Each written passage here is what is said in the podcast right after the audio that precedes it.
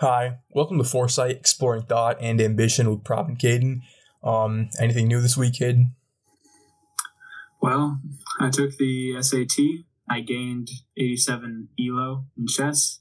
Okay. I started playing the guitar again, and I read an entire fiction book.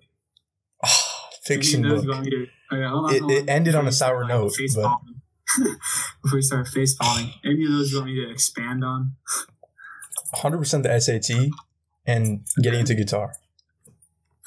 All right. You don't want to hear about the lovely fiction book I read? No, I don't. okay. Okay, I'll, I'll name drop it, but I won't go into it. Okay, the SAT, man, eh, this year, I have to, again, be careful what I say so I don't get my score UPenn, Uh, UPenn, deleted. listen in. deleted by College Board. But um, the SAT this year, everyone the sort of felt like the reading and writing section was pretty easy. Hmm. Uh, myself included, I thought it was it wasn't too bad. The history passage, which is usually the the bad one for me, this year it was actually it wasn't too bad. It was mostly in uh, I don't know modern English, so I didn't have to try to decipher the meaning Mhm. in it. So I felt I felt like the reading and writing parts were pretty strong, but then like the math section, I always feel like on the PSAT that I took at the high school and now this SAT too, the math section is so much harder than what's on Khan Academy. Hmm. Maybe it's just the pressure, but I think the questions are certifiably harder. Like on the no calculator section, at the very end, I had a very hard, like it was the last problem. Oh, so I need to tell you the changes that they made to the SAT. I Mhm. have to sort of structure this a little bit. So as you know, it was digital this year.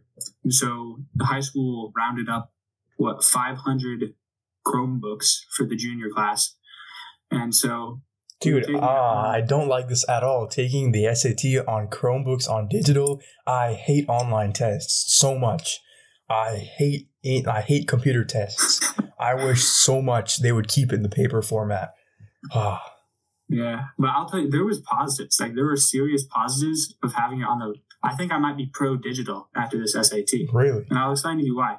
First off, the only downside of taking of taking it digital, or at least in my experience, was that the Chromebook it had the scroll.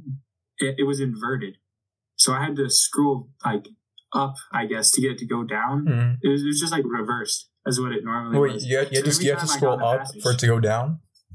Yeah. Oh, that, that, that that's my normal. No, okay. Well, then I had to scroll down. I had to scroll down for it to go up. You get the idea. It was just Okay, reversed yeah, from yeah. what it is literally everywhere else. Mhm. It was Okay. reversed. So when I'm on a reading passage and I'm reading it, you know, I'm sitting there reading it, and I go to scroll down further, and I just scroll back up to the top of the passage. Shoot. And of course, it has a sensitivity like all the way up. But maybe that was just my Chromebook. I don't know. And, and, and so and so this is why you you love the digital SAT now because it's inverted. Uh, see, that's why that's my excuse for if I don't do good on the reading section. Okay. But other Okay, than fair. that, so you know when it uh, gives you examples from the passage, like lines, you know, eleven through Mhm. eighteen. Yeah, yeah, It's like which of these uh, sentences provides evidence, right? yeah. It had them highlighted on the passage in yellow. Hmm. The different things. It was that was super clean. Okay. So when it wanted you to find the evidence instead of having to search through the line numbers, it just had each one highlighted. That was Hmm. really cool. That's kind of cool. Another thing, when when you click to go to the next section on the writing portion, it instantly brought you to where it was in the passage that you needed to be. So, I mean, usually it's pretty linear, right? You do the first, like, because you know, on the writing section has throughout one, two, three, four, five, all throughout the passage where Mhm. you're going to be making the edits. But I don't know, it just scrolled down a little bit for you automatically to the next one. Hmm. But for me, just the part on the writing on the on the reading section, because I actually finished the reading section with good time. This is like the first time that's ever happened to me, and I think it was because they automatically highlighted like the parts of the passage they were they were referring to, as well as when they had when it gave you like a paragraph and to, like what was the purpose of this paragraph? It had that paragraph highlighted. So I thought that was really cool. Hmm. And for me, that that alone sort of outweighs the cons of having to take it online. Oh, Really? I a mean, I- I would say- Chromebooks died. Like their Chromebooks died during the test. I heard that happen. How many people? So, uh, like half of a class, the Chromebooks died. Wow. And and so did they like plug it back in? Did it like did it come right back up? Yeah. I Dude, think that- I had like that sucks. ones on standby that they brought back in, but yeah, That- dude, even if that was like a five minute delay, that's like terrible for the SAT. I mean, yeah. Well, they didn't lose time on the section, I don't think, but yeah, that would be. is, isn't there like an overall time limit? So when they say like done, then everyone's finished, Well, or or, or, or, or did those guys get like school- minute more minutes?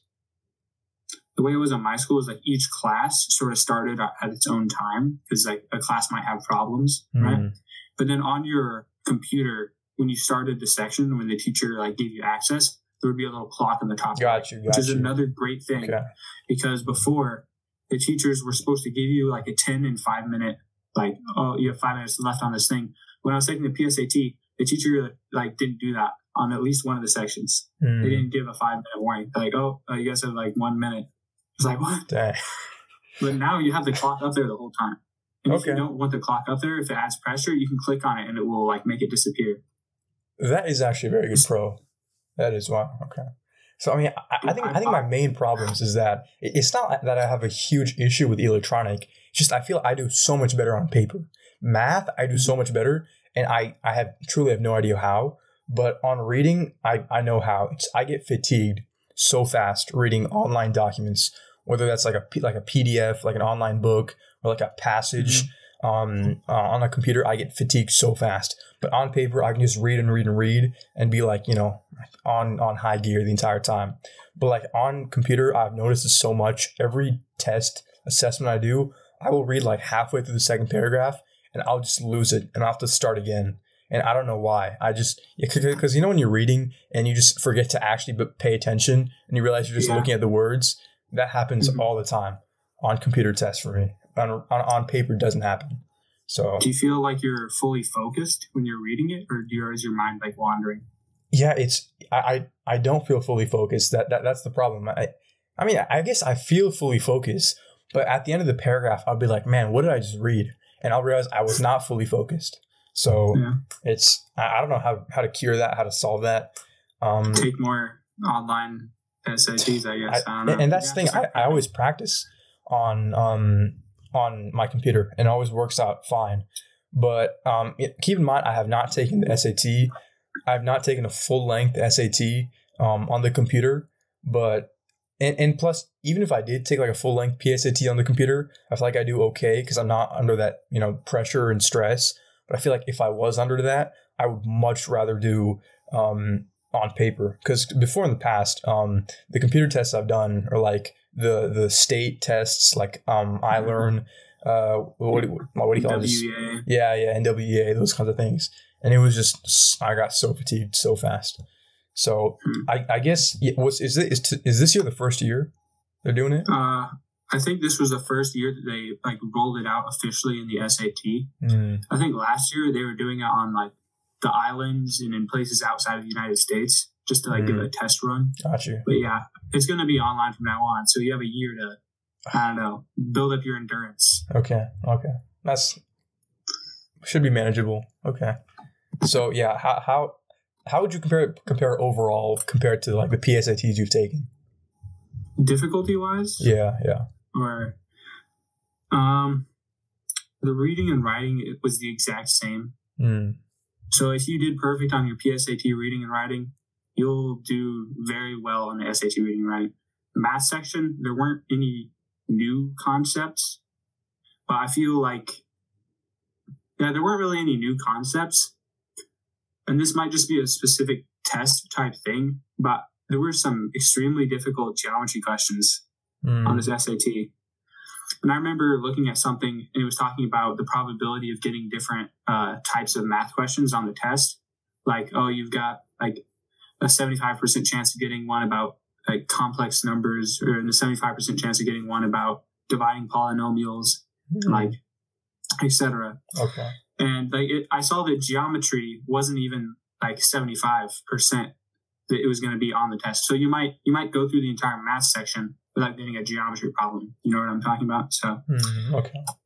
but Got then when I took it and there were three super hard geometry problems. I yeah, yeah. I, I. I remember you, you texting me a week before the SAT saying like I suck at geometry problem problems so much like.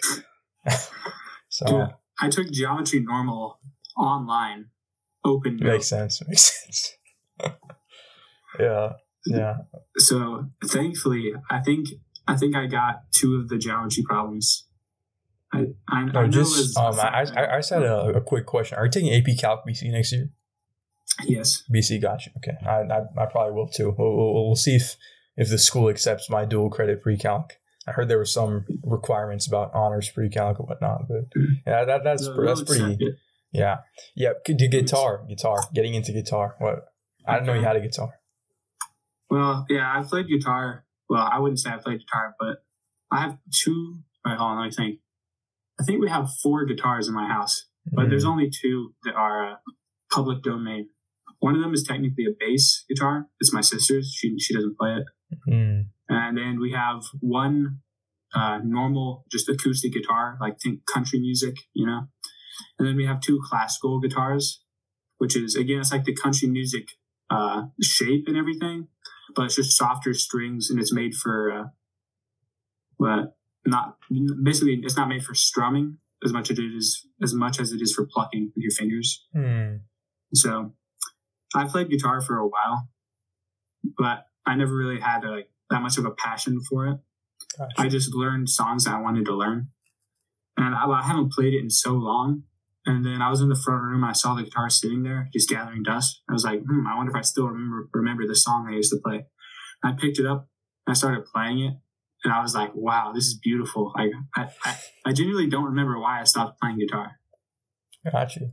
Yeah. So I've just been like playing that song and relearning it because I didn't finish that song. It's called uh, "Merry Go Round of Life." It's from the movie Howl's Moving Castle. I Mm. guess, yeah. And so I never finished the song. I got, I think, like seventy-five percent of the way through, and then it got to like an, a, a a section where you like do something called acoustics. I think, or it's like when you're pretty much tapping the guitar and strumming it. I was like, yeah, I, I don't want to learn that. Got you. So I, I think maybe that's why I stopped playing that specific song. But Hmm. I, I picked it back up, and now I have like a dedication to finish it. Yeah, yeah, that's that, that, uh, that's interesting for sure. I mean, guitar is a it's an instrument I've dude like I've I've always wanted to be good at the guitar, but I've never wanted to put the work into learning how to play an instrument. Like I would if I had to pick an, an instrument to be really good at, I would pick the guitar because I think it's just so good at impressing people so quickly. But I would just I I just can't put in the work of learning like a string instrument because after my experience with the violin, I was dude. You don't know how you don't know how passionate I was in the first year of playing the violin. I just it just just the bow rubbing against the string and making like um, vibrations. It was just so appealing to me, and I just wanted to do it so badly. And so the first year Stop. was what what what did you say, Why'd you stop? dude? I mean, it just became tedious. I I just didn't enjoy it. After the first year, all the joy of just you know saying I play a violin, it just faded away. And I just, I'm just like, okay, this isn't going anywhere. I was good, but I'm not great. And you know, you have to be if you if you want to make some kind of impact with the instrument you're playing, you have to be really good and be willing to put in a lot of work uh, to be good at it, to have some kind of you know material material impact, right? And I just figured like I'm not going to put in that kind of time into learning how to play an instrument. And so I yeah I quit um in eighth grade, and so yeah I Mm. have not looked back. But the one thing I did quit that I I'm I asked myself why is is YouTube. I was like every time I, I edit the pod, I'm like, man, I like editing. Why did I why did I quit posting on YouTube? I, I had a good thing going. I had close to two thousand subscribers. I, I should have kept going. I, I had some good momentum built up, and so I ask myself that every day. And so that's the one thing I um you know uh, like you I regret not continuing, but Yeah. maybe like me, you can pick it back up. maybe You know, maybe we'll see. yeah. Yeah, those were the things that I've started doing or changed this week. Oh, and I read a, a fiction book. Here's the Don't even tell me the name. it. Don't even tell me the name. Here's the story behind it. So it's the day before the SAT. All right, I go to the library. My plan is I'm going to do some reading passages, some history passages, and I'm just going to get fully locked in. Mhm. Okay, so I go to the library. Library. I, I go and I sit down at the desk and I pull out my laptop. And for some context, at this point, I prob- probably already done like seven full history passages like that day, Mm. right? So I, I feel like I might have been overstudying. Possibly. So yeah. when I got to the library, I pulled out my computer and I started reading it. I had no mental focus. Like I Mhm. was like you, I just could not like read the passage all the way through and answer these questions about it. I was mentally fatigued. Gotcha. right. I was sitting there thinking, and I was like, well, it makes sense because I've done so many like history reading passages today. I got fully like worn like my brain all the way out for this day, right? Because that Mhm. that's what happens if you like make so many decisions. If you focus so much during a day, you can like run Yeah, out, yeah. right? And so I was like, well, I'm at the library, and I just got there, and I couldn't even get through one passage. So I was like, I guess I'm just gonna try to relax my brain and just start like just start relaxing for tomorrow because you know tomorrow is the SAT. Gotcha. So I, I just started walking around the library trying to like find something to read, hmm and I just found it. I found a book. It had an interesting cover, and I read it. It's called. It was called Killer Come Hither. Killer come It was about. Yeah, it was about a marine, and you know, life is good except like you know he got shot in the hip or whatever, and Mhm. he can't be back in the Marines. But so he's he's back on the home turf, right? Uh, his uncle gets killed, or his uncle kills himself. I just spoiled it. His uncle kills himself. He looks into it. It's like, yeah, his uncle wouldn't have killed himself. He had like a really close relationship with his uncle. So he starts looking into it. And, you know, obviously there's a whole conspiracy and he unravels it and wins, you know. Wow. So that, was pretty much the book. It was so straightforward though. There were no twists. I'm so used to a book having some like nuance or some twist. But Mhm. no, in this book, literally, the guy who acted like he was the bad guy, he was just like a really bad person. He actually was the bad guy. And the person who was his fiance and was like really into him and everything, like she was just really into him, you know? Like there was no like That is honestly like like I would say that's the probably the biggest twist any book can have. Have no twist, just be straightforward. Because you always because you always expect it to be not what you're expecting. Because like all these movies and books that we've seen a million times, that is a book I may read. Okay. It- yeah, it was crazy though because this whole time I'm sitting there waiting for like the fiance to like stab him in the back or something. Like, there's no way that somebody can be like this. But no, the book just like goes on and like it was, it was so crazy. There's this uh. the, the guy who he thinks killed his uncle, right? He thinks he's like still in the area, and when he's jogging on the beach, there's this guy who's like jogging behind him Mhm. with like a like a with like a mask thing on. He's like very suspicious, and he's like, "Yeah, that might be the guy who killed my uncle." Mhm. I was like, no, there's no way that it's like that serious. There's no way that, like it, no, that was the guy who killed his uncle. He's just jogging behind him on the beach, like stopping him. Like this was the most straightforward book I've ever read. Like there was not a single twist. Wow. It was so like strange. I mean, yeah, it was all right. Yeah, yeah, it sounds all right. I mean, I mean, the second you said like a marine who got shot in the hip and like now he's back, I'm like, man, this is the plot of every movie ever made. I'm like, but yeah, seems seems seems unique. So, Yeah. So yeah, that's it. How about you, Prab? How was your week? I know I rambled a bit. um, no, no, that was that was fine. I um, nothing not as special as yours. I didn't take SAT, pick up a new instrument, or read a fictional book. One of not a new instrument. Not a new instrument. Yeah, yeah, but- instrument. Yeah. Um, yeah, feeling a complete lack of motivation. And the first day of the week, I mean, I remember you talking about this exact thing two weeks ago. Um, but yeah, I remembered what um, you know, every, everyone says, and don't rely on motivation, don't rely on how you feel. I, you know, society doesn't care about what you feel, just perform anyway. And so I, I took that in mind and I, I kept working. And I realized the more I worked, the more motivation I felt. And so it got progressively better as the week went on.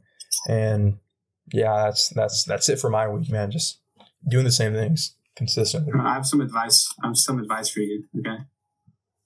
A wise man once told me, focus on the process. Find fulfillment in your I knew it. I I knew it. Uh, go through every body part and relax. Oh, no, that was about going to bed. But that, that's what you were telling me last the, the podcast, of course. So, Yeah, yeah. So yeah, focus on the process. Oh. So sorry. So, your week, you know, it started out, you were kind of at a low, but you built yourself up. You feel Mhm. better off at the end of the week than you were at the beginning. hundred percent. Yeah, no doubt about it. Yeah, that's good. Yeah. So yeah, I feel I feel so much better now. I, I mean, I'm I'm not gonna lie. I, I've been feeling like a bit just just not feeling myself, just not feeling myself lately, and I, I think it's because I'm not doing enough. I re- I realize this because um I mean, by not feeling myself, I've just been feeling like pretty okay, not you know too motivated, just for the past two or three weeks. I'm not really feeling too energetic, ready to do things. Just, but I saw this one YouTube short and it got me thinking. Okay, it, the, the YouTube short was um I, I've been only spending a bit of time, but it said um it was it was kind of like like a joking thing, a joke video. It said um when when the when the six oh um D1 athlete who plays like three sports is in like founded four clubs has a 5.0 GPA and does all these things and they still go to parties on the weekend. And I'm like dang like that I, do know people like that at my school who just seem to do everything and they seem to be super happy as well. And I'm like maybe it's just always being active. Maybe it's just always doing things. And so this reminded me of something also I read another day. It said um, uh, unhappiness is like gravity right? No matter what happens um, unhappiness is always going to come into your life, right? If you do nothing and just keep going, right, uh, someone's going to die, right? Someone you love is going to die. You know, if you just don't do anything, you're going to lose your job, right? So no matter no matter what happens in life, unhappiness and bad things are guaranteed to happen to you, no matter what. Mm-hmm. Good things are never guaranteed, but you have to yeah. create the good things by always taking action, always moving ahead. That way, it's very hard for unhappiness to catch you because it's like gravity, right? Like, and um, it said speed defies gravity. So the faster you move, the more things you're doing, the more you're constantly moving forward, right? Um, the happier you are uh, most of the time, and the more you're engaged and active, um, the less you are to be, you know, super unhappy because you have less time to like. I mean, I, I didn't read this, but um, I personally feel like because you have less time to just dwell on things and just um, yeah, just think too much and get mm. um, oversaturated thinking about random things that don't matter. So I feel like I'm gonna start doing more things, being more active, working more. Um, even if I feel a bit down sometimes, just getting my computer, finding things to do, um, finding work to complete, and engaging myself more. So hmm. Think it's a finding I made this week. So yeah. yeah. Well, you, you want to make sure that you don't try to, you know, run away from unhappiness because, like, like you said, that's it's inevitable, right? That's yeah. a part of life.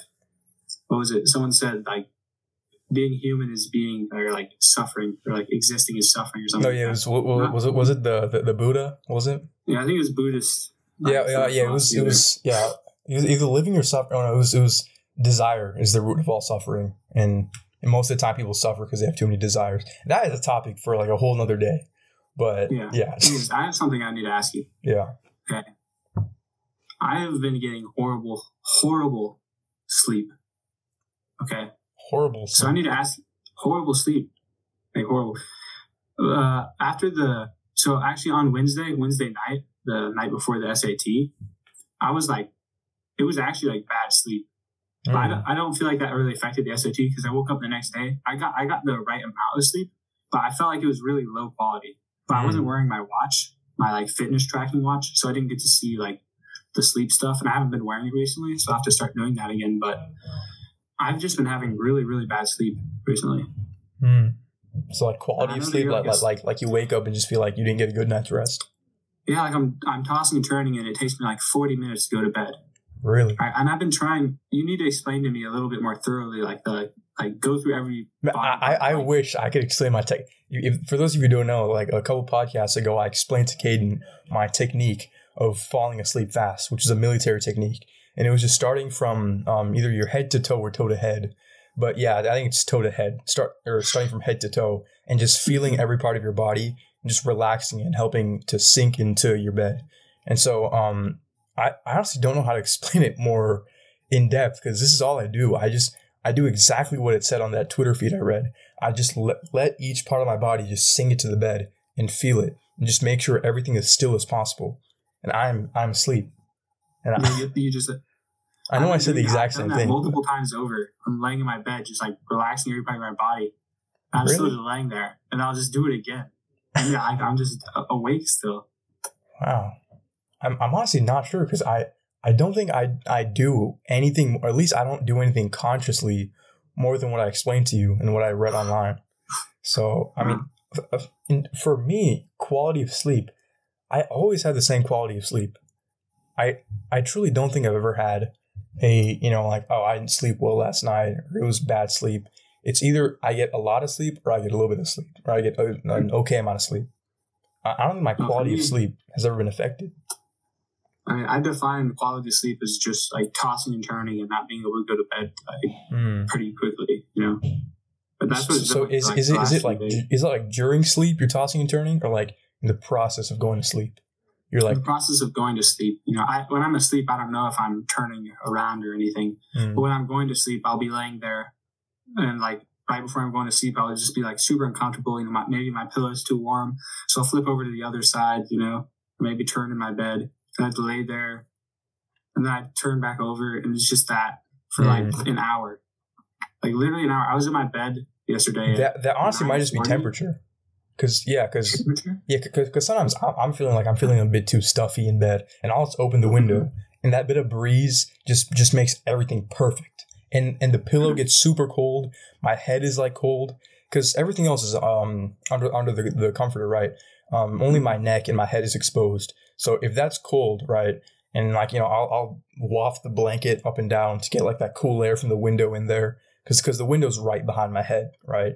So Yeah. let that cool air in, and that just, just makes everything perfect. It's bliss, Mm. letting that cool air in. So I suggest maybe Now- doing that. I'll do that. I'll open my window up a little bit. Yeah. I've got a screen, so no Mhm. bugs. But Yeah, and that outside breeze, like it's so good for sleeping.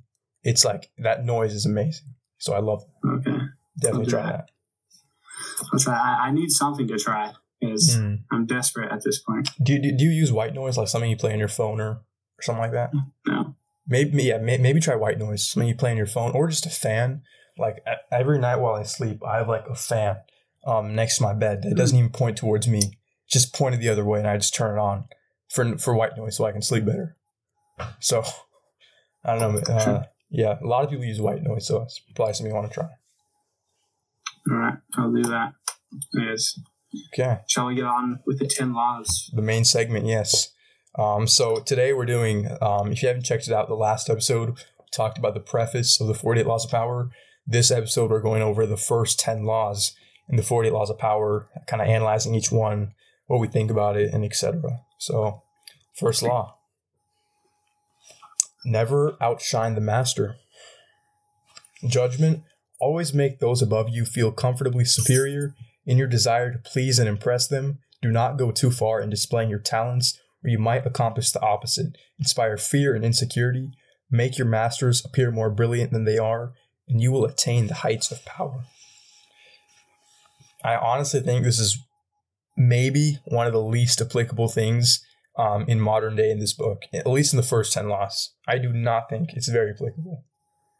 Wow, wow. I feel like this one is pretty applicable. Actually, Really. Hmm. not in the not in the sense that like you're gonna get beheaded for like out outdoing your king or anything, but I feel like there are a lot of people out there who are insecure and like they maybe they don't they don't feel like they deserve like the the job or the role that they have. Hmm. So if, if you're working below them, like imagine like a situation where you know you're just working in a firm or a corporation, and you know you're performing really well and everything. Like you need to make sure that you're not like I guess. But I, the the way I thought about it was that in in a lot of scenarios now today, it doesn't matter what the person above you, like directly above you, thinks about you. It's the people. It's the person. It's it's the people who have the power to put you to the next level, which are people above the person who's above you. Who's above you? You know what I mean? Because because back then it was like because the examples even that he has is that you know you're you're like the the, the exact example was one of a finance minister threw this extravagant party um, which ended up um, which everyone loved and just it was amazing. And um, it ended up kind of um, insulting um, Louis the Fourteenth's ego and you know making him feel like you know he doesn't throw the best parties. And so he ends up either getting banished or, or killed because he threw that amazing party and everyone everyone and, and he felt very jealous. And so I, I don't think it's very applicable today because the, the way I thought about it was in something like um, maybe like politics or wanting to get elected to the next position because most things nowadays are like in a democracy format right? And so and so and this is more of like a dictatorship slash king thing. Like if you insult the king you're dead. That, that- that's kind of that's kind of the thing that um the perspective that he's coming from. I'm thinking like okay if i want to get to a position of power i have to do everything to make the board of directors like me or like whoever- whoever's going to elect me to make the people like me and like because because that's how most of things work nowadays right so i think um to, I think to do that, you do have to outshine someone who um, is above you, right? In in some circumstances, you have to look better than them. You have to act better than them. You have to you have to make people agree that okay, he is better for the position of power than this person. If he's performing on a level that's you know equivalent to the, to those above him, or even better than those above him, then he should definitely be in that position, if not higher. So I think in um, you know in that term, it is very good to um, sometimes outshine the master. Because because what's the worst that can happen? You, you're going to insult someone's. Exactly. You yeah. can you can because because back then you know every example in this book, yeah, most of them, the worst that can happen is death. Right. It's it's yeah. So it's it's very risky, and yeah, you, yeah, you're gonna have to follow these things.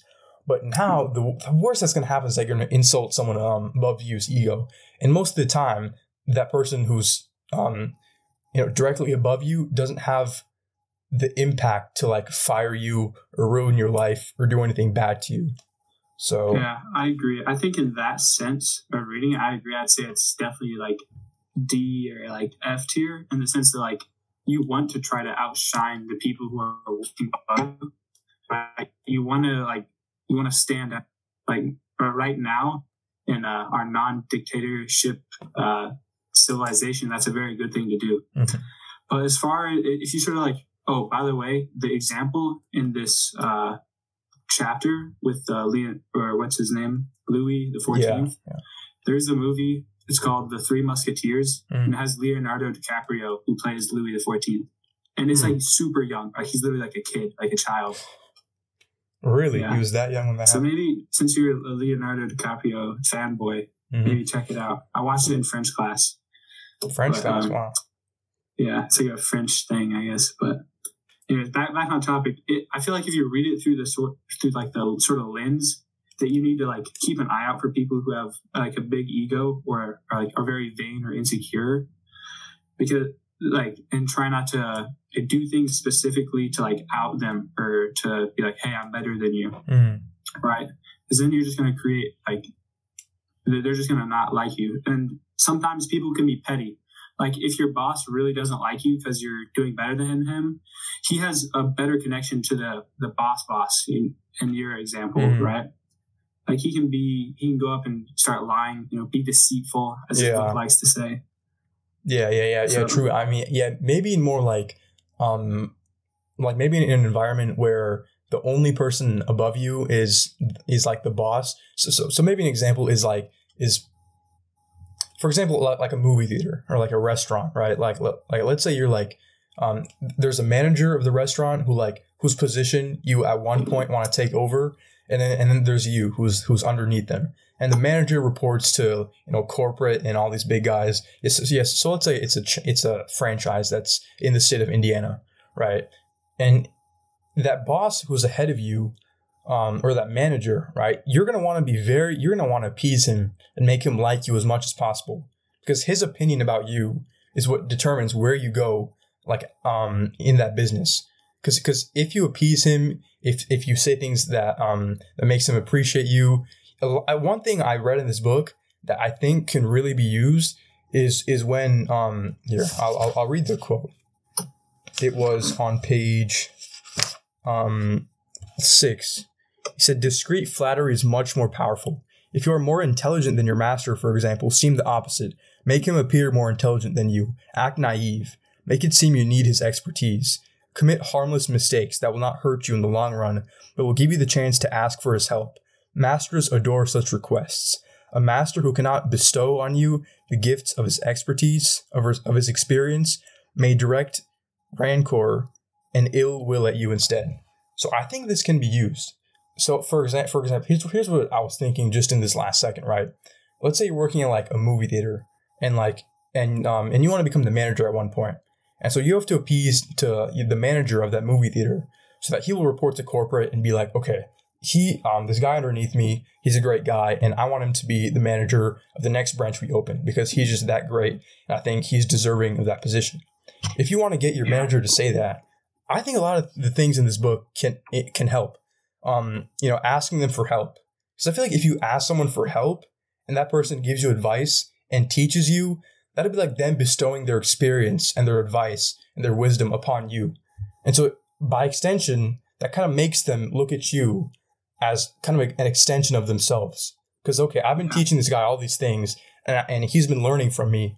So I think you know, since he's a reflection of me, and I've taught him good things, I think I should recommend him. I think he's a good guy. I think I think that's a little bit deep on like the analysis of like the psychology of what's going on there. Maybe, I but I, I, I think it's if you're in applicable. situation, if you're in a situation where you're working directly under your master or directly under someone who has full control of your job or other aspects of your life, then you know you might want to suck up to them rather than try to outshine them, Mhm. right? Yeah. So overall, like, what would you sort of rank this law from the yeah. S So to F? yeah, S tier? S to F tier. Um, I would say. S- I would say it, it would be between B and C tier, because I feel like C Yeah. is a bit too low and B is like a bit too high. But si- since I have ha- on interpretation, yeah, between C and B. Yeah, yeah. I mean, I, I, I probably probably C because in terms of like how applicable it is today, I'd say I'd say a C tier law. Okay. But yeah, I mean, it was worded pretty well. A, a pretty good intro chapter, I guess. I like the example he gave um, with who was it? Was it was it Galileo? Right? Was it? Mhm. Yeah, he gave the example of how um, Galileo to kind of suck up to the Medici's and get a le- um and get a full time salary and make life better for himself. He said like the reason the planets and the moons and the way the way they are is because of the uh, the the greatness of the Medici family and and the heavens are like you know reflect um, the Medici's and how great they are and whatnot. And so by doing this, they hired him and they gave him a full time salary. They gave him all these awards and prizes. And so I thought, huh, that's that's actually not bad. That, that's a good example. So Okay, C C tier. C tier, C tier. Law number two: Number never two, put too much trust in friends. Learn how to use enemies. yeah. All right. Overall, like at the outset, what do you think about this law? You think it's applicable?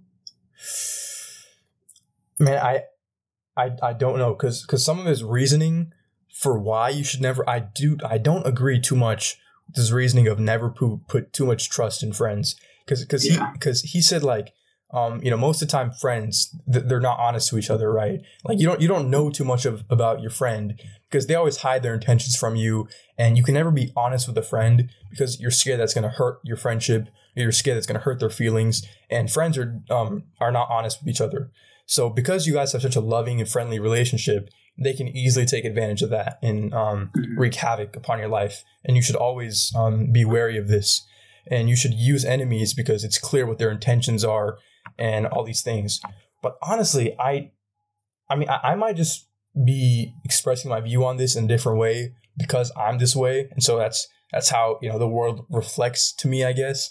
But I'm always completely honest with everyone around me on, on what I Yeah. I'm I'm not, not completely, but with my friends who I consider my friends, I'm gonna be honest with them. And the friends I have, I know they're gonna be honest with me.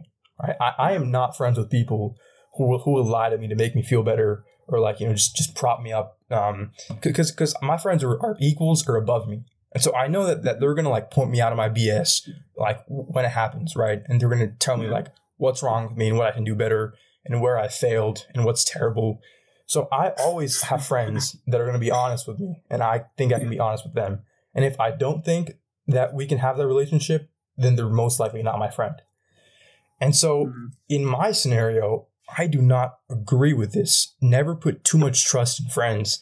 I think if I can't put, put so much trust in you, then you're not my friend. You know what I mean? Yeah. So You're an acquaintance. Yeah, point, yeah, you're an right? acquaintance, exactly. Yeah, I feel like real friends, you need to have people that you can like, I don't know, be honest to.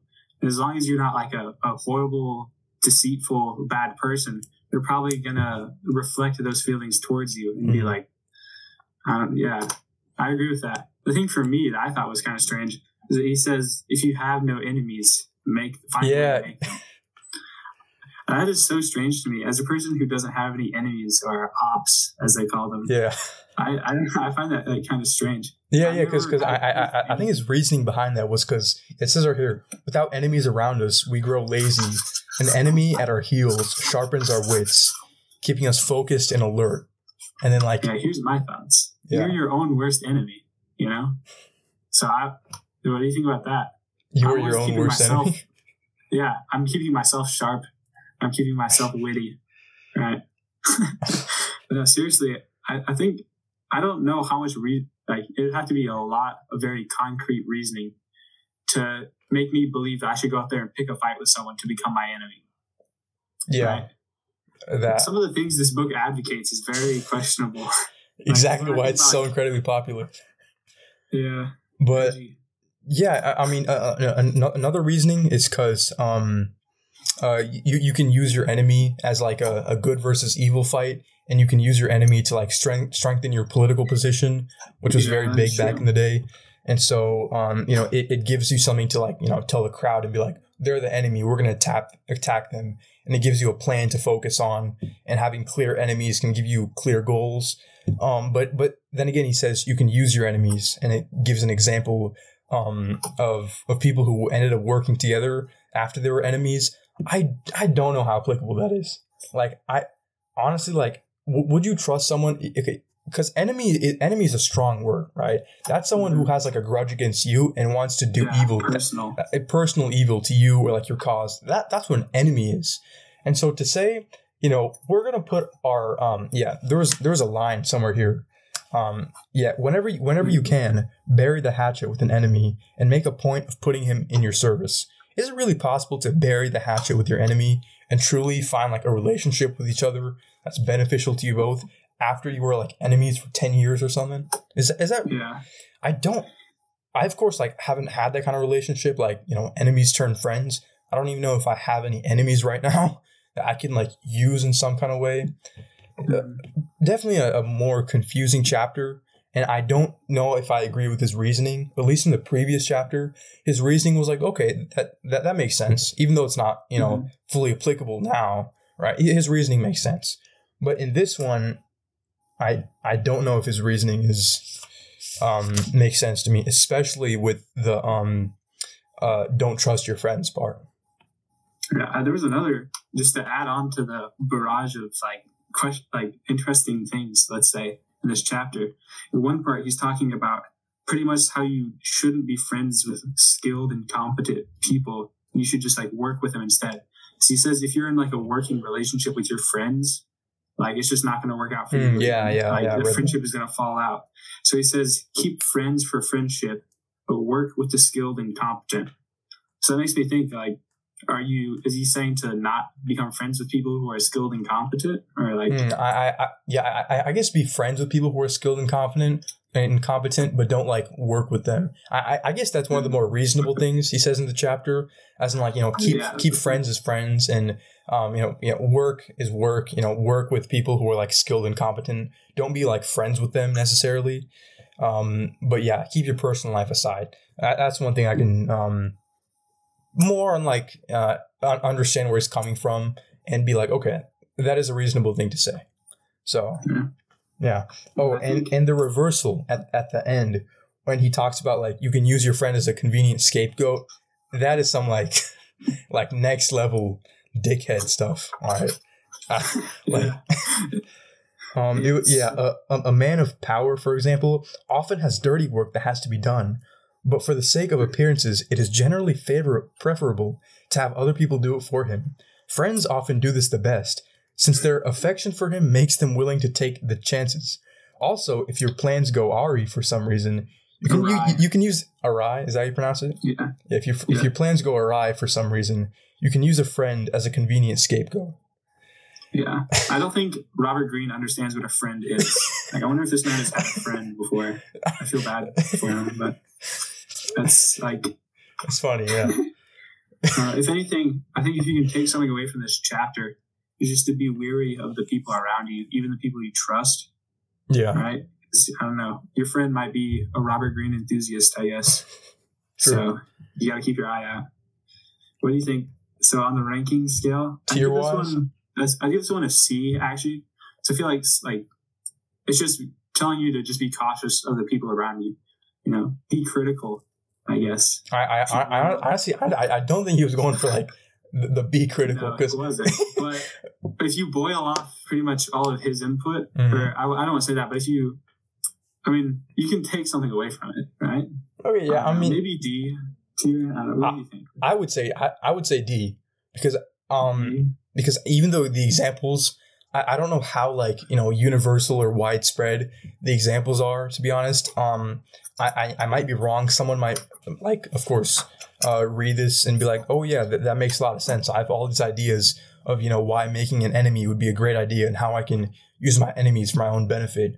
I unfortunately am not able to you know conjure that kind of perspective right now, so I have to say D because I because I, I thought about this chapter a lot and I'm like I I don't know how I would how I would use this because I, I think the problem stems from the fact that he has a different you know um, uh, definition of friend than I do.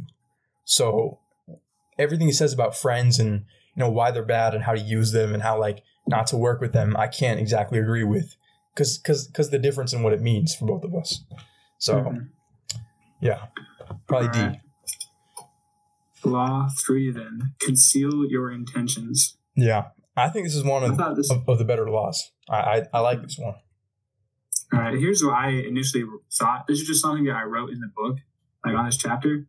I said, "Why? Why conceal my intentions unless I'm planning to murder someone, or like why put in all this work to try to confuse people around me?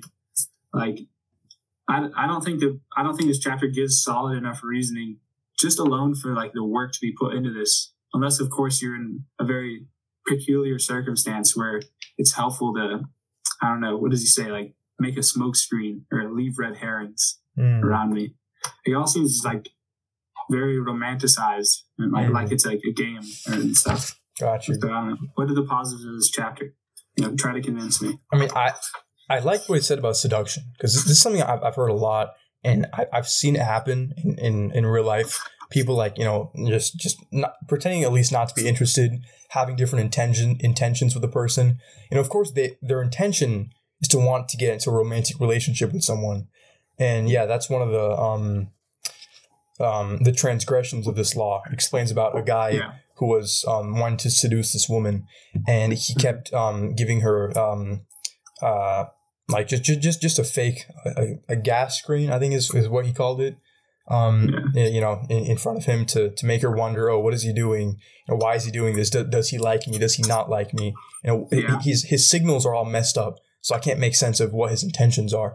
So that makes her interested, and it makes her want to keep guessing. It, it, it makes him seem mysterious, and that Okay. so- obviously brings interest out.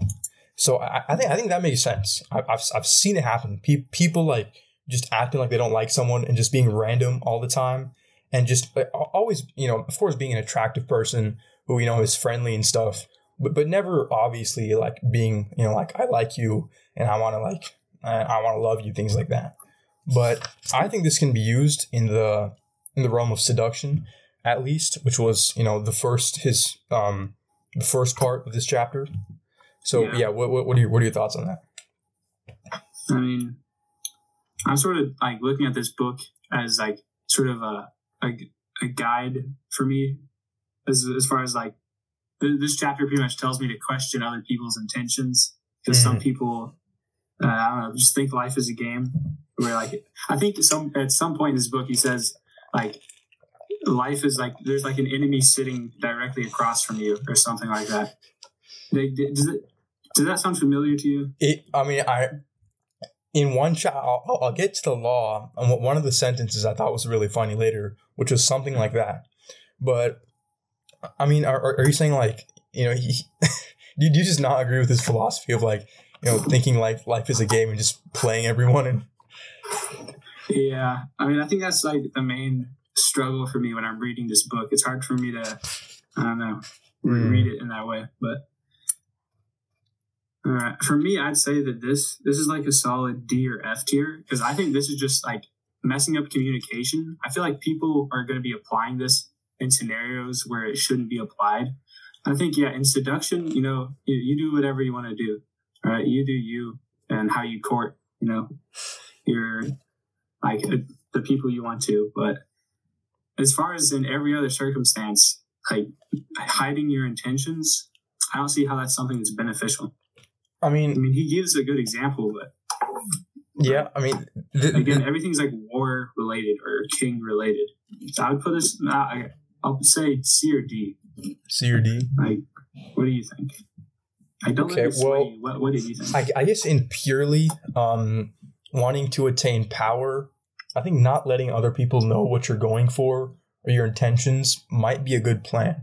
Because if someone knows exactly what you're after and why you're doing it, and they know like you know like about you, you know, of course like your goal, what your ambition is, it's very Well, easy. it's it's much easier. Yeah, yeah. I mean, I, I feel like maybe in, even in other scenarios, like, uh, mm, like, I I I don't want to keep bringing up running for like a political office, but but maybe something something like that. You know,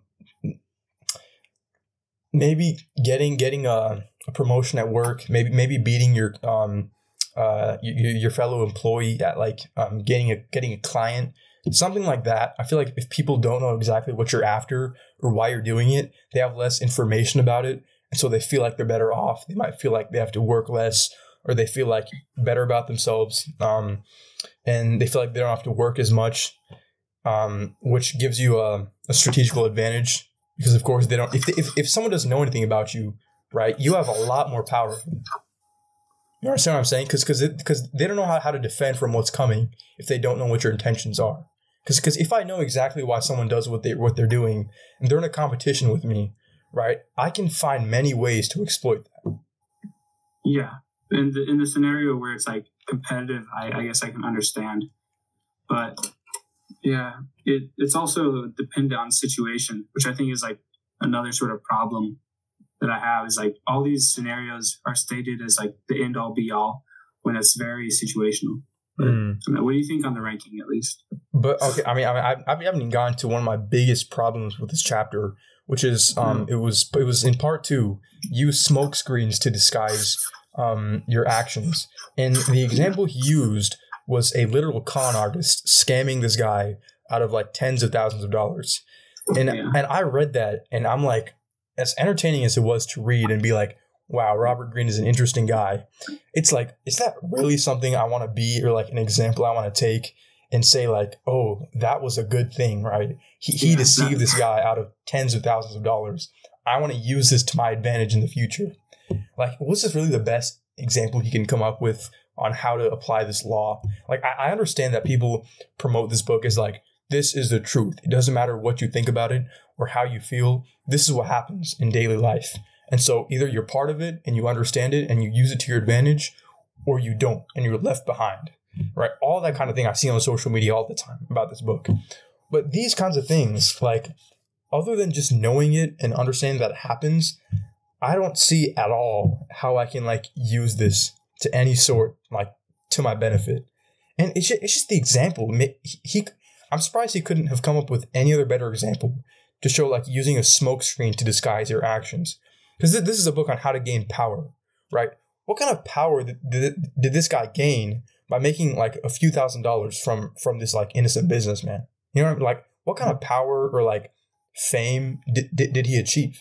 So I, I I don't see how this is furthering Robert Greene's cause. Th- This might be Wow. good in a book about like human nature. Right. What? I said, I think he knows his audience when he's writing this book. And that, it's the type of people who aspire to be con artists from the from the looks of it. Yeah. But But yeah, I agree with that. It was definitely, you know, I think when you think about it a little deeper, maybe it's not as like, huh, why did he use this as an example? But it's definitely like uh, maybe the first awakening of uh, what this book promotes.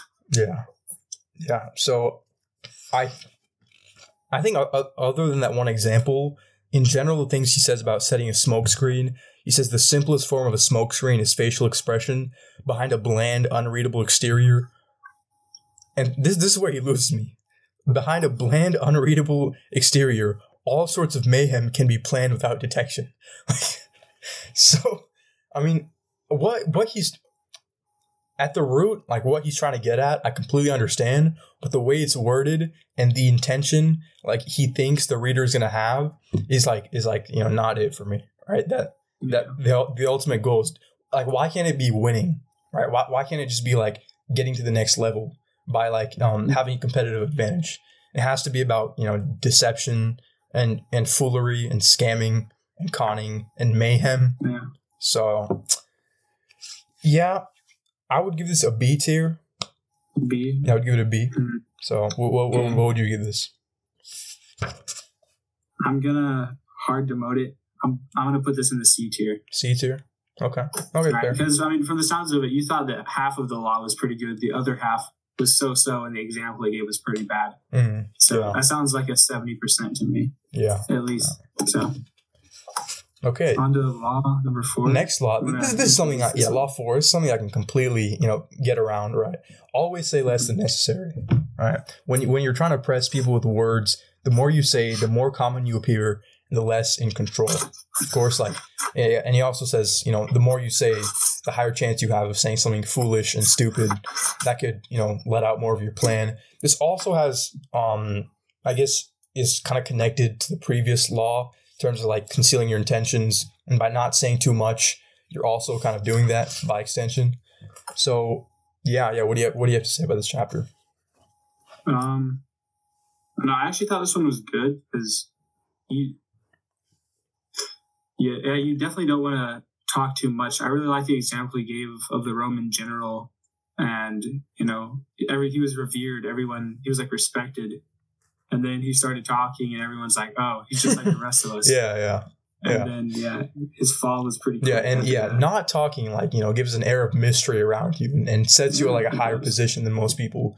Because because yeah, because of course the the more you talk, the more you re- reveal about yourself, and the more it's understood that okay, you're you're a normal person, right? You talk, you express yourself, you have all these emotions, but the less you talk, right, the more mysterious, the more appealing, I guess you seem.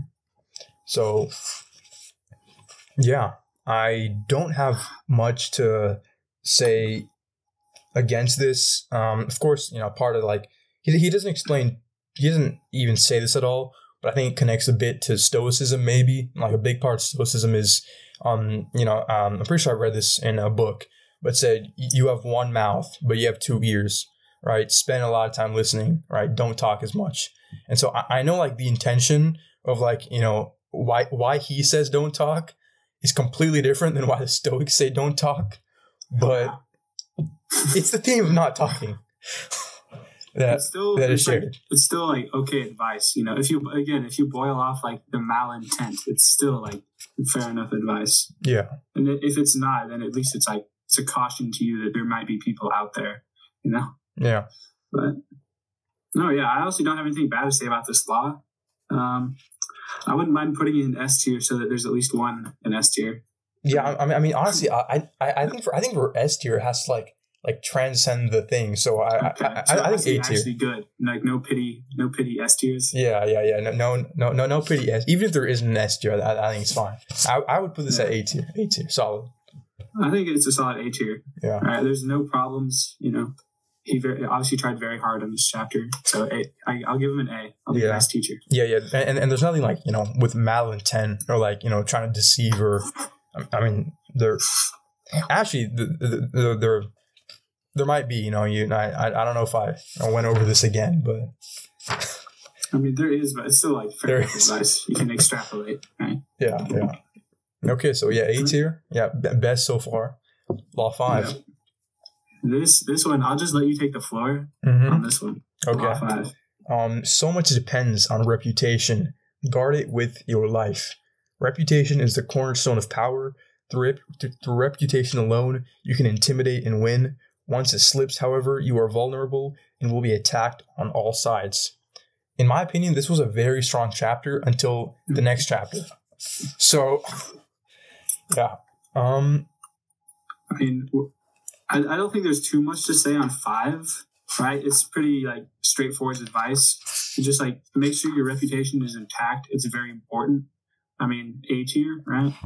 Yeah, I mean, I mean, yeah, I, I- think, I think this is a, yeah, I mean, maybe for something to talk about. He says, um, you know, once you have a, a high position, your reputation is stable.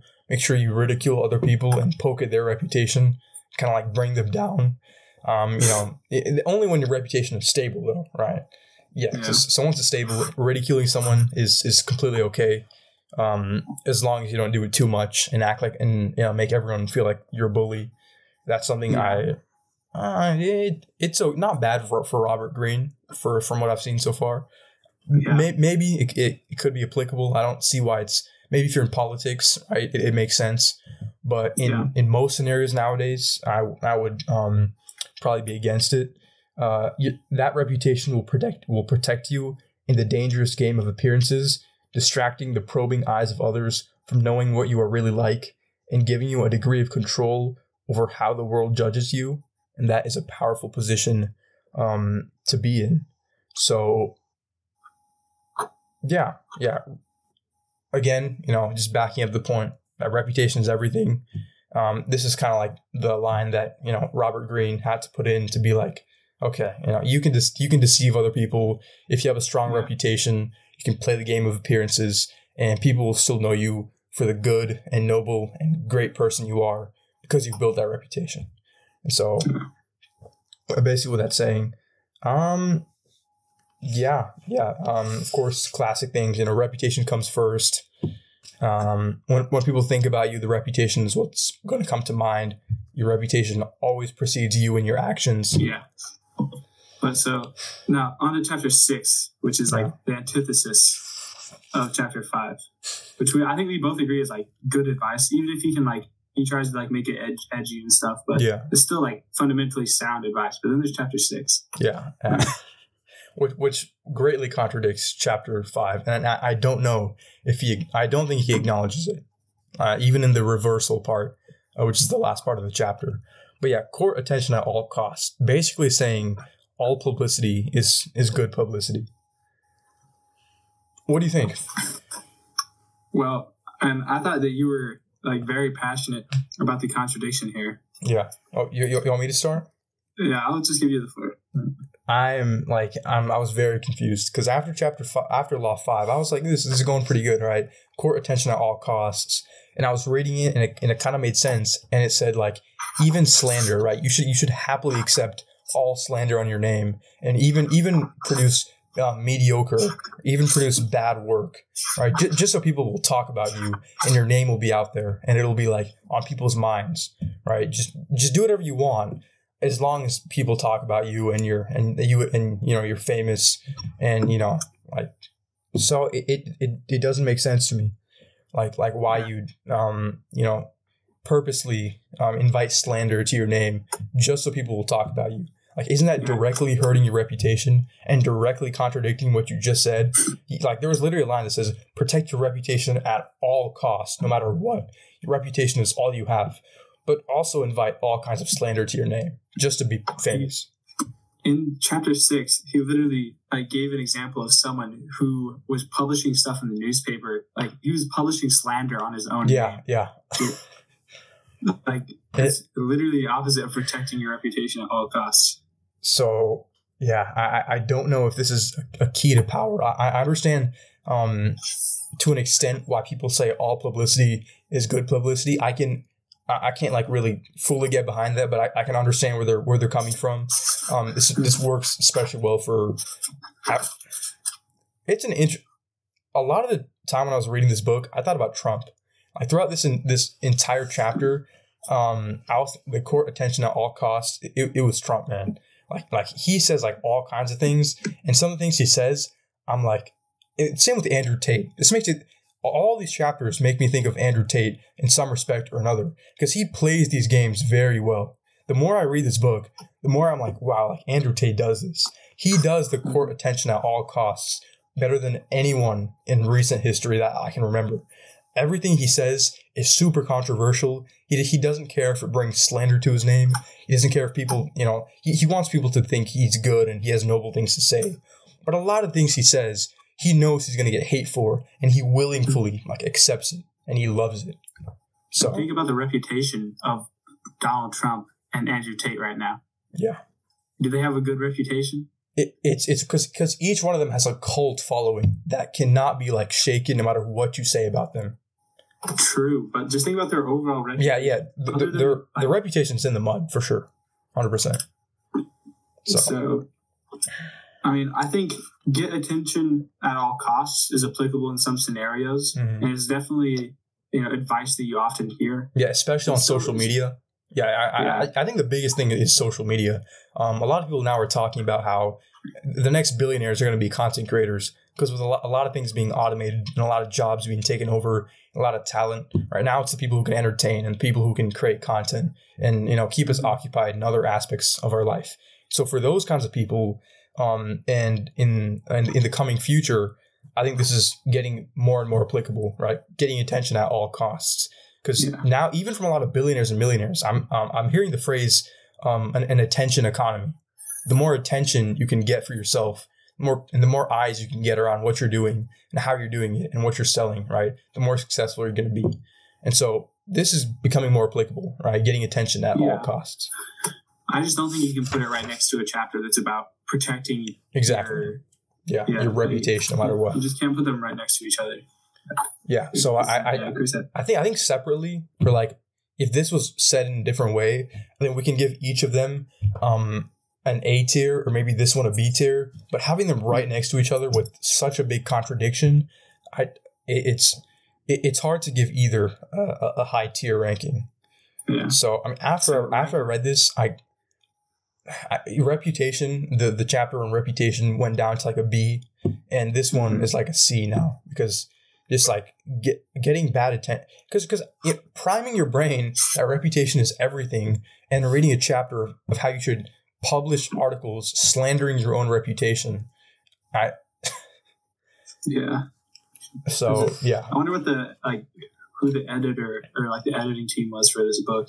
If there were like, I mean, there surely was one with all the fancy, you know, font and the sides and Mm, yeah, all that stuff. But I don't know. Maybe maybe we're both wrong and we're like not reading it correctly. Mm, I don't, Yeah, but, but think part that's- but part two of this of um um, I actually forgot it was there until I flipped to the page. But um part two of this chapter is create an air of mystery. I, I think this can be applied. This it, it's kind of repetitive because create an air of mystery um was already you know pretty well mentioned in the other chapter about hide your intentions and um have a smoke screen in front of you. Yeah, it's like the same thing. So, yeah, I, um, I, like this line. People are, are enthralled by mystery because it invites constant interpretation. They never tire of it. The mysterious cannot be grasped, and what cannot be seized and consumed creates power. Yeah, so the, so the more you can't, you know, interpret or explain something, the more powerful and, and, and, above you it seems. So I think it's pretty important. So this, this was this was explained in a pretty good way, and um, I think it makes a lot of sense. Right, and it's not like um, you know, deceptive and oh wait, there's okay, there's literally a line that says both Okay, of course, it's gonna be. there's deceptive. there's literally a line that says both artists and con artists understand the vital link between being mysterious and attracting interest. Yeah, so you know, Okay. I mean, do you think chapter six is like on the same level as chapter one or three? Would you say? uh, what which was one or three again? Never outshine the master one was and conceal. one was to Ne- folding. Never outshine the master. You never outshine the master. Uh, actually, I'd say yeah. So I was trying to like put it into context with the other C tiers we have so far, but yeah, I'd, I'd say six is a solid C. Yeah. Uh, I mean, I, I, I- feel like with with the mystery thing, create an air of mystery. I think this one I would have I would have it an A, which is part two of this, Mhm. and then part one That's- with um uh you know court attention at all costs is like a C tier. So I guess it averages out at a B tier. So I guess as a whole, I'd have this chapter at a B tier, I'll be a harsher grader. I think it's a C tier C tier. just because, like you said, the second chapter is sort of just rehashing the era of deception. Mm. right? Like make yourself mysterious. Don't show your intentions. You know, never show your hand. You know, be a con artist. All that stuff he said in other chapters. Mm. Okay, I mean, I, I I I do think he adds some unique um things. Like always do different things. Um, he, he has this on one paragraph um here.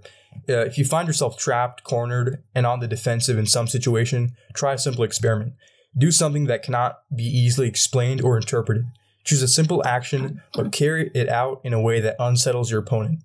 A way with many possible interpretations, making your intentions obscure. Yeah, don't just be unpredictable.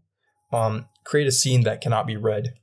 And so I, I was I read that I'm like, hmm, that that's that that might be applicable. Just doing something that sets your opponent off, um, you know, makes them feel like they have no idea what your intentions are.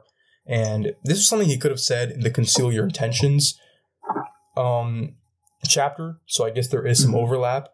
But I do think there are some new ideas in this, um, which, you know, uh, makes it an interesting chapter.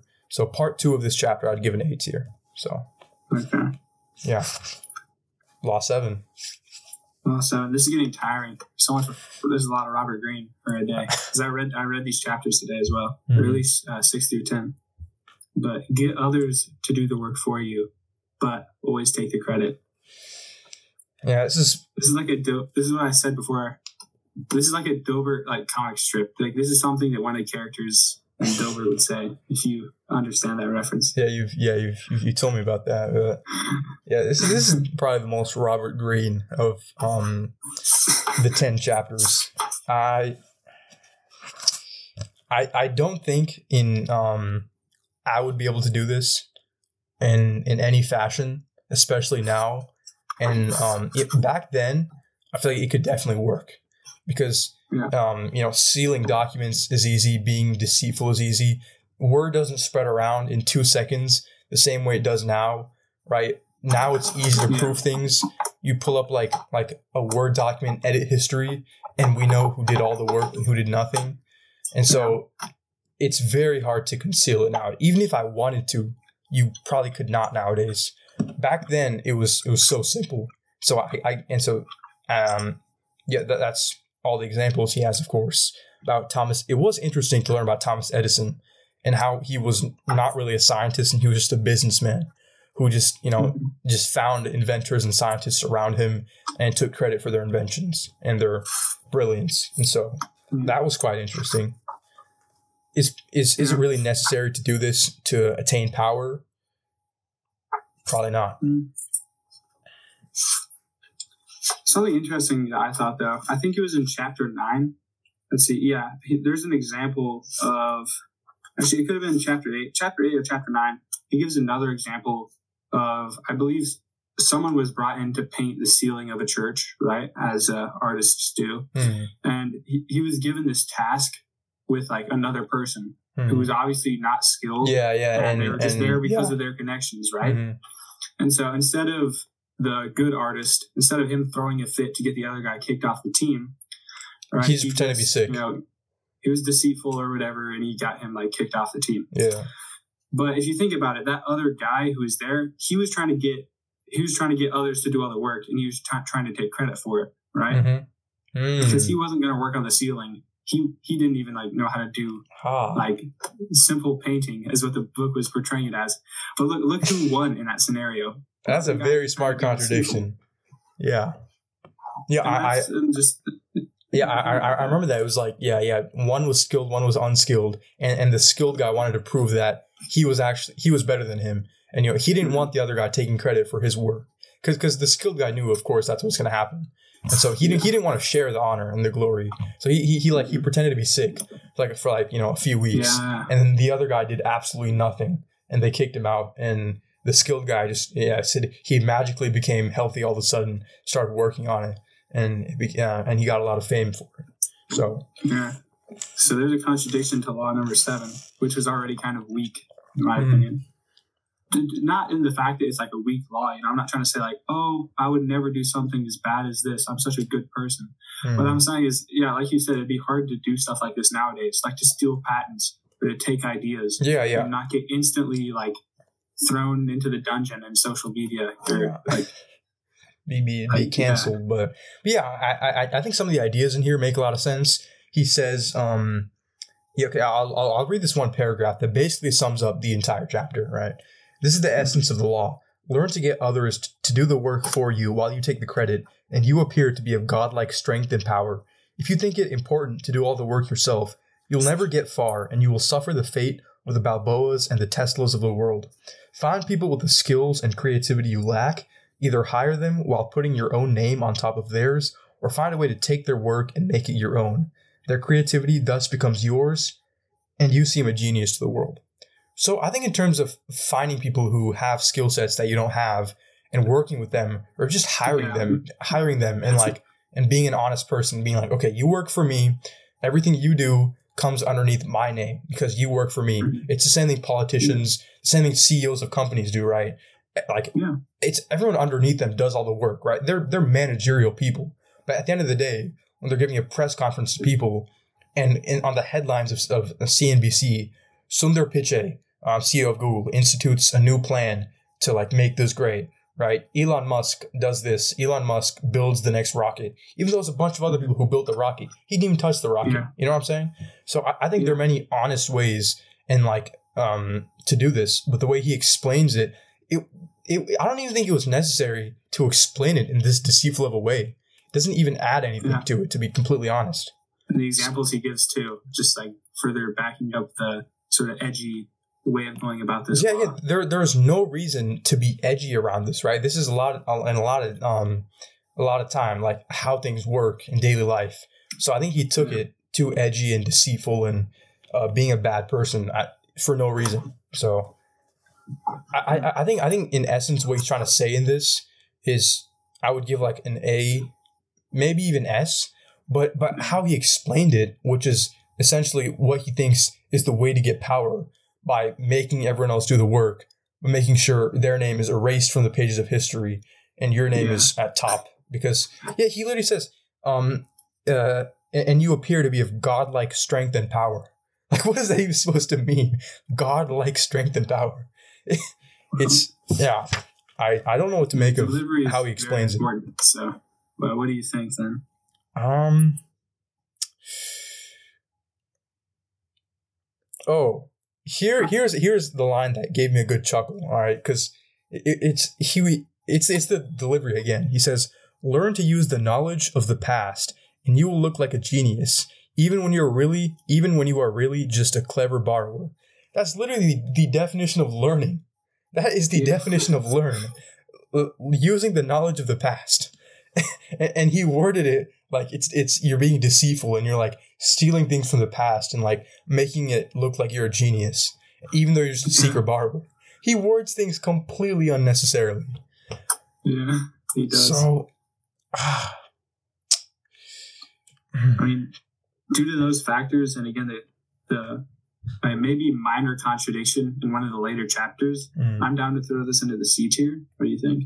i agree I, I, would, I would agree with that i think i think c tier as well Because I mean, there's enough substance in it to keep it out of the D tier trenches. You know. Yeah like yeah has, has, i don't think there's been an f tier yet has there no. okay uh, So far, there's nothing been too extreme. There's been one A and one D. okay So okay everything else is just in between. yeah So law number eight, make almost through.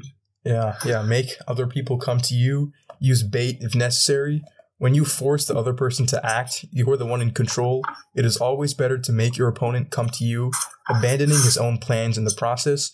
Lure him with fa- fabulous gains, then attack. You hold the cards. I, I want to know how you think this might be applied in today's world. I I, I thought about That this. I so, yeah. like I wanted to come up with like a smart response of like you know how someone would apply this, but I I, I want I want to hear what you think. To be honest, I'm Okay. I don't That know. is actually too funny. Because in every chapter so far, I've had like a little takeaway, or I just write takeaway, and I just like wrote, you know, at least something that I can get from this every chapter. Mhm. I've been able to do it up to this point. But on this chapter, I just have a little question mark there. And I was going to ask you the same exact thing. Like, Prab, how, how do you apply this? Because I honestly have no clue what to like take from this chapter and how to make it applicable. If Yeah, I'm not a war general, of course. yeah. I I I think I think I think the most I can get from this is um keep. Yeah, th- this is this is what doesn't make sense because he tries to say get others to be on the defensive, but if they're coming to you, aren't they being on the attack mode? Yeah. and aren't you on the Right. defensive? So I, I I don't remember this chapter that much, and I didn't take anything. yeah, here's away he- from it when I read here- here's here- here's a line. Remember, the essence of power is the ability to keep the initiative, to get others to react to your moves, to keep your opponent and those around you on the defensive. When you make other people come to you, you suddenly become the one controlling the situation, and the one who has control has power. So, if if they're coming to you, I I I I'm not- really understanding how that puts them on the defensive. Maybe in terms of like, yeah, I'm I'm I'm, re- I'm really not sure where to, how to how to approach this this law and how to um go about applying this. Yeah. yeah. I've been trying to think about maybe how to apply this in like the business world or I mean, maybe my personal world, but I don't think there's an application here. Yeah, yeah, because because I, it, I it, can't say anything. it, it, it does because because a lot of this is like making them come to your territory. He, he says that word a lot, right? Like when you're in your territory, you're under control. You have power. And I'm thinking, right, like what kind of place could I be in that is like my territory and can make someone feel intimidated or wear them out or tire them, or, or like or a place that I would have more power over someone in a different situation. I I I don't see how. Yeah, again, I, I don't see how this can be applied today. I I, I want to research about this and see what other people have to say because I, I truly would be interested. Um. So so yeah. Um, F. I think this. I think this is deserving of an F tier. You- you think F tier? I, I couldn't take anything. I couldn't take anything away from it. mhm. Yeah, and and and he also um, what's he he, he talks about pickpockets, and yeah, this was an interesting. It, it was a very interesting line. I, I think maybe this this line itself might move it out of um F tier because because of the comedic value. He he um yeah, this was a line before. He said, "If you can get other people to dig their own graves, why sweat yourself?" And he said, "What pickpockets do is that." They, they, they set up signs all over the place that say that say beware of pickpockets and when and when people see those signs they automatically reach for their pockets and they're and like where all their valuables are to, to make sure it's like safe and that you know no one stole it and then when they do that the pickpockets automatically know right like you know where their valuables are and they'll they'll and they'll they'll go steal it right so i was like okay that, that's, that sounds like kind of funny and so yeah, that was definitely interesting. But yeah I, I don't, as uh, uh, since I'm not a very professional pickpocket at this stage of my life, I don't I don't find it very applicable. So F tier. yeah i mean i i i, I truly want to want to uh kind kind avoid giving you know f tiers before developing like a sound reasoning about a chapter and you know thinking about what examples but i mean i would give it a d ju- just because you know i don't want to give it an f without you know being without because if i if i had truly understood this chapter and been like okay here are um, places where i can apply this but I don't think it would make sense. Maybe then I would give it an F tier, but due to me not even able to come up with you know examples of how I could apply this, I, I'll I'll give it a D. Give it give, give give it the the benefit of doubt. You're That, saying you're saying this chapter is so confusing. no, but I I, I want to give it the benefit of doubt that someone has figured out like a way to apply this, or, or maybe have thought about it in a way that I haven't. So I, I would like to do some research about this chapter. And There's in- someone out there smarter than us that could apply this chapter. I wish you were my English teacher because if I was given a prompt, write a law about getting power or write a law about that applies to a, a human's life, Mhm. and I submitted this chapter, I would get an F. so based on that and the fact that I can literally not take a single thing away from this chapter, other than if I become a pickpocket, I need to put up signs. I'm giving this an I'm giving this an F. Okay, fair, fair. To not give it an F. Fair. I'll, I'll, I'll, I'll, I'll, give it a D because I I don't see anything that stands out that I'm like, okay, that, that's stupid. That's bad. I don't, I, I don't see how, it- I don't, I, this, this can't be applied in a good way. So benefit of doubt, D. Ne- next it chapter. can't be applied at all. It's a useless chapter. Don't I, read it. I, I, I don't know. Law, law I'll not. look into it afterwards. Yeah, yeah. Win through your actions, never through argument. This is probably the closest to S tier that we've had so far. You want to know why? Because it's just like basic advice. Actions speak louder than words, bro. A picture is worth a thousand words. Except that it's like, Yeah. I mean, what more needs to be said? I don't know. What? do- What? what I'm, I'm I I don't think I, I even highlighted any, anything in this chapter because it was it's, it's basic. it's so self-explanatory and um yeah actions speak louder than words right? Argument never works. Argument just makes you look stupid and uneducated. And even if you do try to argue someone will someone can use more words than you and argue better than you. So the only way to get ahead and to achieve power is to let your actions speak for you. So yeah. As i have nothing to say about this and i can apply this in any scenario possible I'm giving it an A tier because it doesn't add anything to the age True, old true. advice. It just states it. But it's a solid chapter. Yes. Sol- solid chapter. I mean, of course, he talks about how con artists supply this, and so so yeah, A tier, Russian dictators. A tier. Yeah. Final law ten. The big one zero. Yeah. This okay. This chapter has a specific line. You know, we'll get to the story like after the law. I'll bring it up after the law. It'll be the the Okay. end of the episode, I guess. Okay. So, law number 10 infection. Avoid the unhappy and unlucky. And the, in the judgment, he says that you can die from someone else's misery, and the emotional states are as infectious as diseases. I thought, I mean, that was interesting. I wonder if that's scientifically grounded, but Yeah, I mean, I, I, I- think, I think I, I agree with this. I remember reading about this in my psychology book, right? Um, this is it's it's it's a bit obvious, but I think the way he explained it and the way he delved into it and the example he gave, especially, was very good. Um, in my psychology textbook, it says, you know, the more depressed and unhappy people you you hang out with, the more likely you're you are to become like them. So I guess in a way, it's an extension of the classic quote. Um, you're you're the you're the average of the five people you spend the most time with. So Yeah.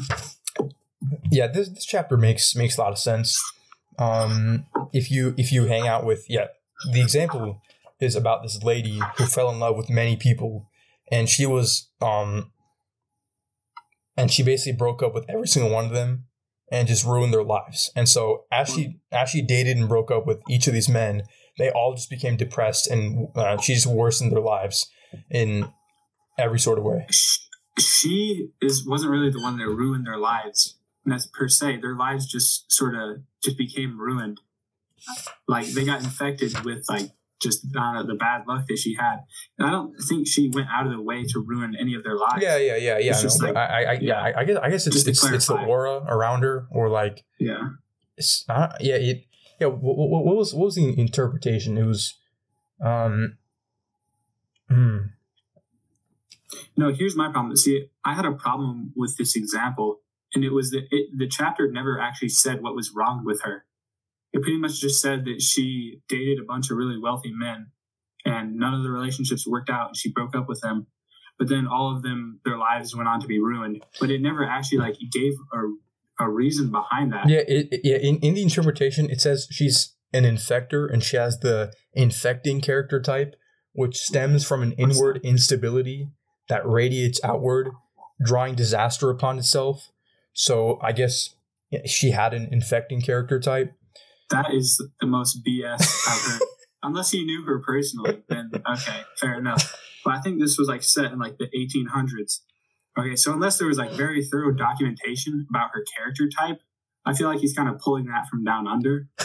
You know, I, I, I was I was I was wondering how how like in what what what year 1848 there was so much documentation about a lady and like and how she fell in love. Just just it doesn't was she like a well known lady? Or, I I don't, I don't think so. Was she? well, I think she was married to a king at some point. or at hmm, least, yeah, like, but I I, I. I was surprised how much documentation there is of like every person she loved and slept with for like such a long period of time.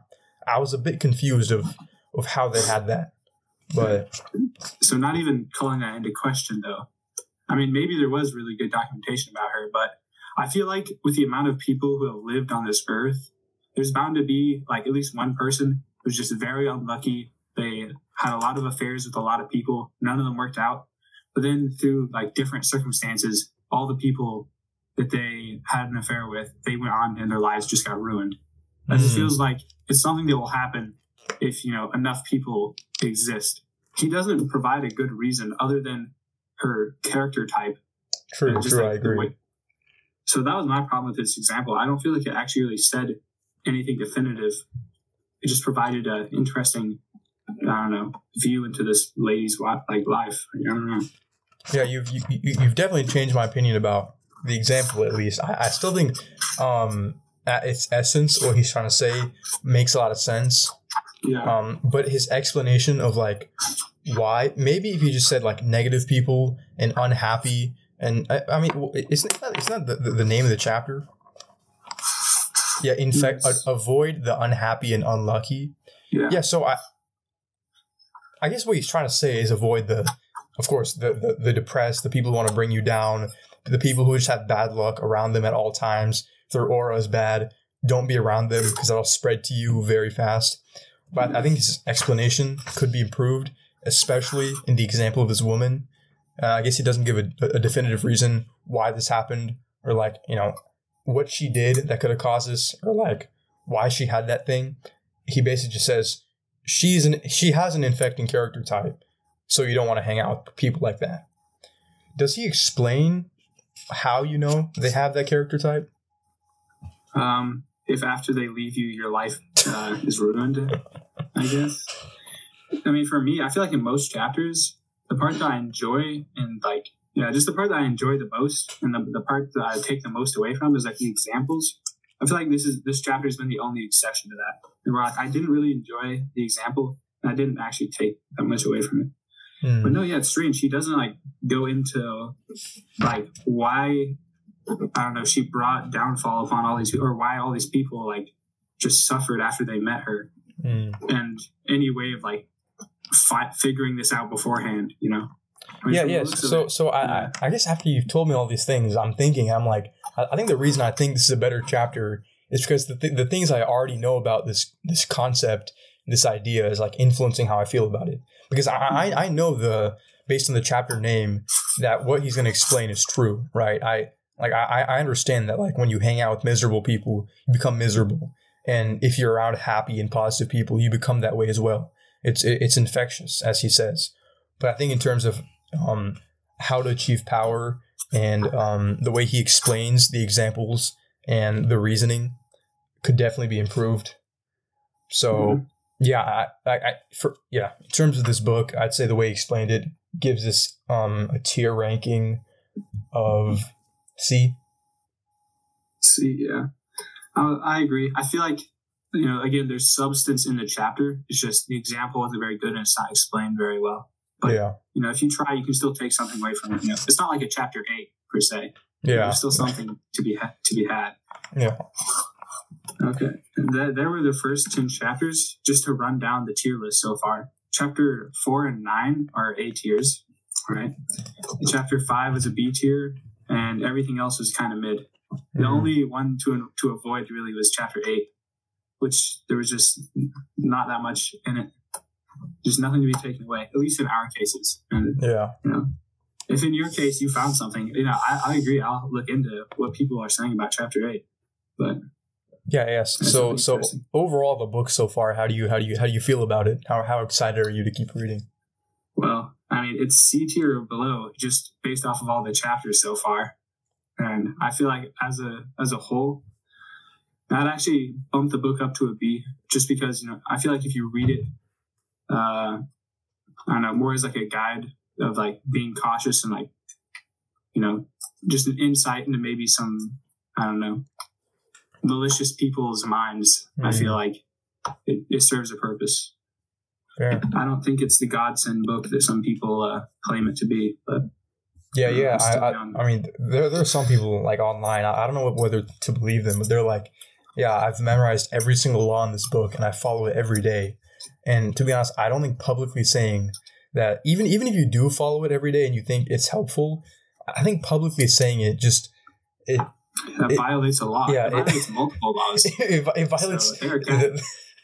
So so they're capping. They're capping. So yeah, yeah, I, I no, that, that's funny. That yeah. So they're, so they're not publicly saying like they, intentions. publicly saying you, honest. you you read and you use the laws is contradicting a lot of the book and i think and i, I also think like if you publicly say it like it won't work because people because people know that that's what you're doing they can see right through you and they know your intentions so it is yeah yeah That's interesting. I didn't think about that. So now, yeah chapter ten though. Chapter ten. Before we wrap up, wrap this up, I have to bring this up. So I was reading chapter ten, just like every other chapter. And it, when I was getting to the end of the chapter, I read this line, and it made me stop reading. And I was like, "There's no way that, the, that what I just read was written by Robert Greene." So I instantly took to my laptop and I started doing research, and it was actually kind of funny, right? So the line I'm making reference to, page eighty-one, Mhm. It's in the middle, right? And I'll just read this portion of the sentence. It's after a semicolon, so I'll just read it. It says, Only generous souls attain greatness. I was like, whoa, that was taken out of the wrong book. like, what? Where does it say that? In on chapter 81, right above the little red blob, it's sort of in the middle. It's at it's in the second sentence. He says, Only generous souls attain greatness. So I mean Hmm. Yeah. Oh, yeah. I see that. How generous are those pickpockets that he's making reference to? Or was it? Like, I don't know. wow. S- So I read that and I was just like completely blown away that that's a line in this book. And then I thought to myself, wait, I wonder if Robert Greene is like, I don't know, maybe he runs like a charity or maybe he's made some charitable donations.